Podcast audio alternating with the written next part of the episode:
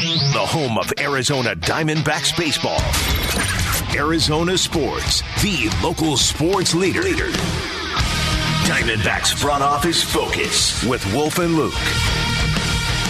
Yeah, baseball is back. Maybe can't tell by the weather today, but uh, we already had spring training weather earlier this week, Wolf, and now spring training games starting this Saturday. Pleased to be joined on the Arizona Sports Line by the general manager of your Arizona Diamondbacks for the first time this season, Mike Hazen. Mike, thank you so much for the time. How have you been? Hi guys. Hope you had a good baseball off season. I know you guys don't get the same off season, but good to be back. Yeah, no, thank Mike. We really appreciate your time today. Uh, Mike, I remember talking about this towards the end of last season, how exciting this year's spring training was going to be because a lot of the young talent that you have stockpiled is starting to bubble up into the major league level. So I'll just start there. I mean, I, I would assume you love the idea of, of competition and how spirited it's going to be amongst your own players this spring. Yeah, I, I look. I think we have an interesting roster. Um, I think there's a good blend between some of our veteran guys that we've been able to bring in, some of the younger guys that you know the fans saw in the second half of the season last year. I think there's another year of growth for those guys, and so you know hopefully soon we can stop calling them young players. Maybe maybe an age, but with some experience, and and some of that is able to translate out onto the field for wins. Um, you know, I, I think with a young team, there's there's we've talked about this before. There's there can be some volatility out on the field, uh, win and loss wise. We're trying to close that gap uh, as fast as we can because we do think that there's a base of talent on this roster with these guys. They're you know they're not just young and exciting. I know that's what kind of gets thrown around. There's a base of talent here that we think has the chance to be part of a good team. Yeah, we're going to get into that talent here momentarily, Mike. But how much do you think the new rules in baseball help this team in particular? I don't know the answer to that question. I hope it's going to help this team. You know, how we adjust to the rules will will be equally as important as how much the rules could possibly benefit sort of the characteristics of our team. So our focus right now is adjusting to the rules as quickly as possible because it is going to be new for everybody. Um, there's just going to be nuances to it that we need to figure out and figure out quickly, just like the other 29 teams do too. Mm-hmm. Um, but but to your specific question, yes, I think with the bases and the shifting, et cetera, I, I, I think there will be an emphasis on speed. I hope that's what what ends up happening. You know, nobody ever knows exactly how you know new rules kind of play out in the in the environment. But I am hoping that speed, athleticism will will be uh, enhanced um, in terms of what it can do, and, and we have a lot of that. And so, and, and we have good base runners. So it's not just that they're they're fast. I, mm-hmm. I, I think we're a good base running team. I think we were one of the best base running teams in baseball last year. Um, I'm hoping that continues this year. Talking to D-backs general manager Mike Hazen, uh, you know, Mike, obviously I don't have to explain this to you, but just to kind of reset for the listeners, there are teams that can just throw billions of dollars at players, and, and if they mess up, they can just keep throwing more money out there.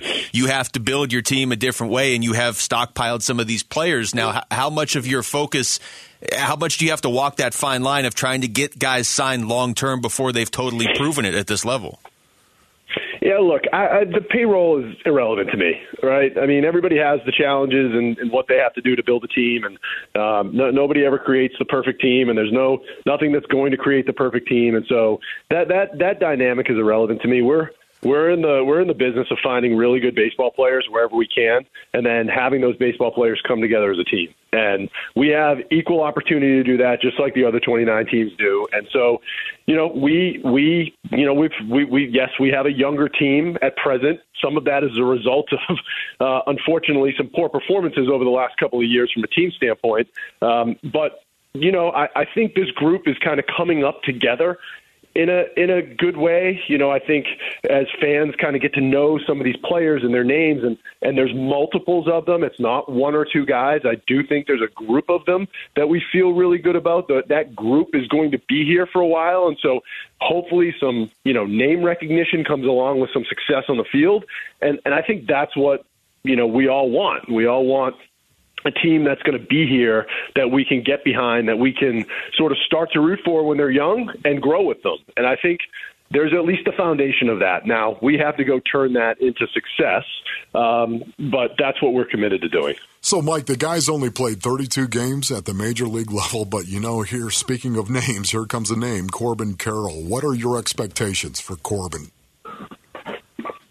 My expectations are the same as I would for any young player. There, there there's not really expectations. It's it's a dangerous game to play with young players. Every player, no matter how talented, they have to learn the game at this level through success and failure. And no, I don't think anyone's immune to that. I don't. I've been mm-hmm. around a lot of really, really talented players that have gone on to be superstars.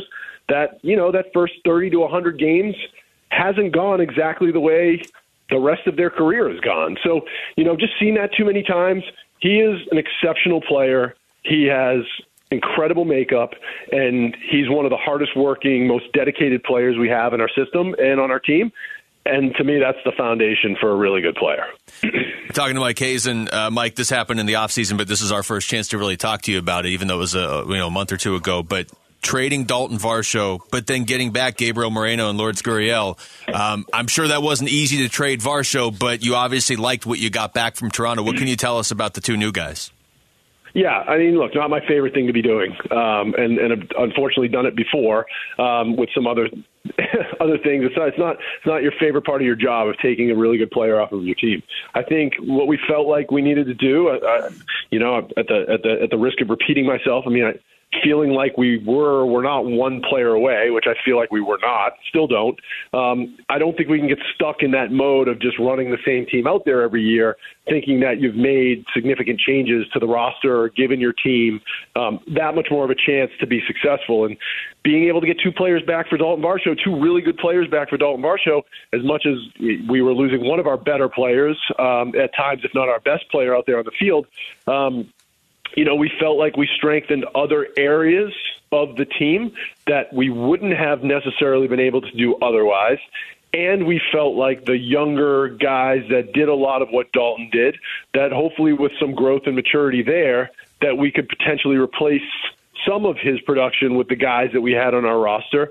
And and you know, net result being hopefully we could come out further ahead. So that was sort of the rationale behind what we did. We'll see if we're right or not. Um, but again, not you don't take taking somebody like Dalton Varsho off your roster lightly. Um, it, it's not something where you know you you know you're just trading off players and there, there's not an impact in your clubhouse or how your other players may feel about it took all those things into consideration. We, we felt like it was going to be the best for the short and long term for us. So, Mike, I know you've been asked this a, a million times out there, but tell me your reasoning why you signed Evan Longoria to a one year contract.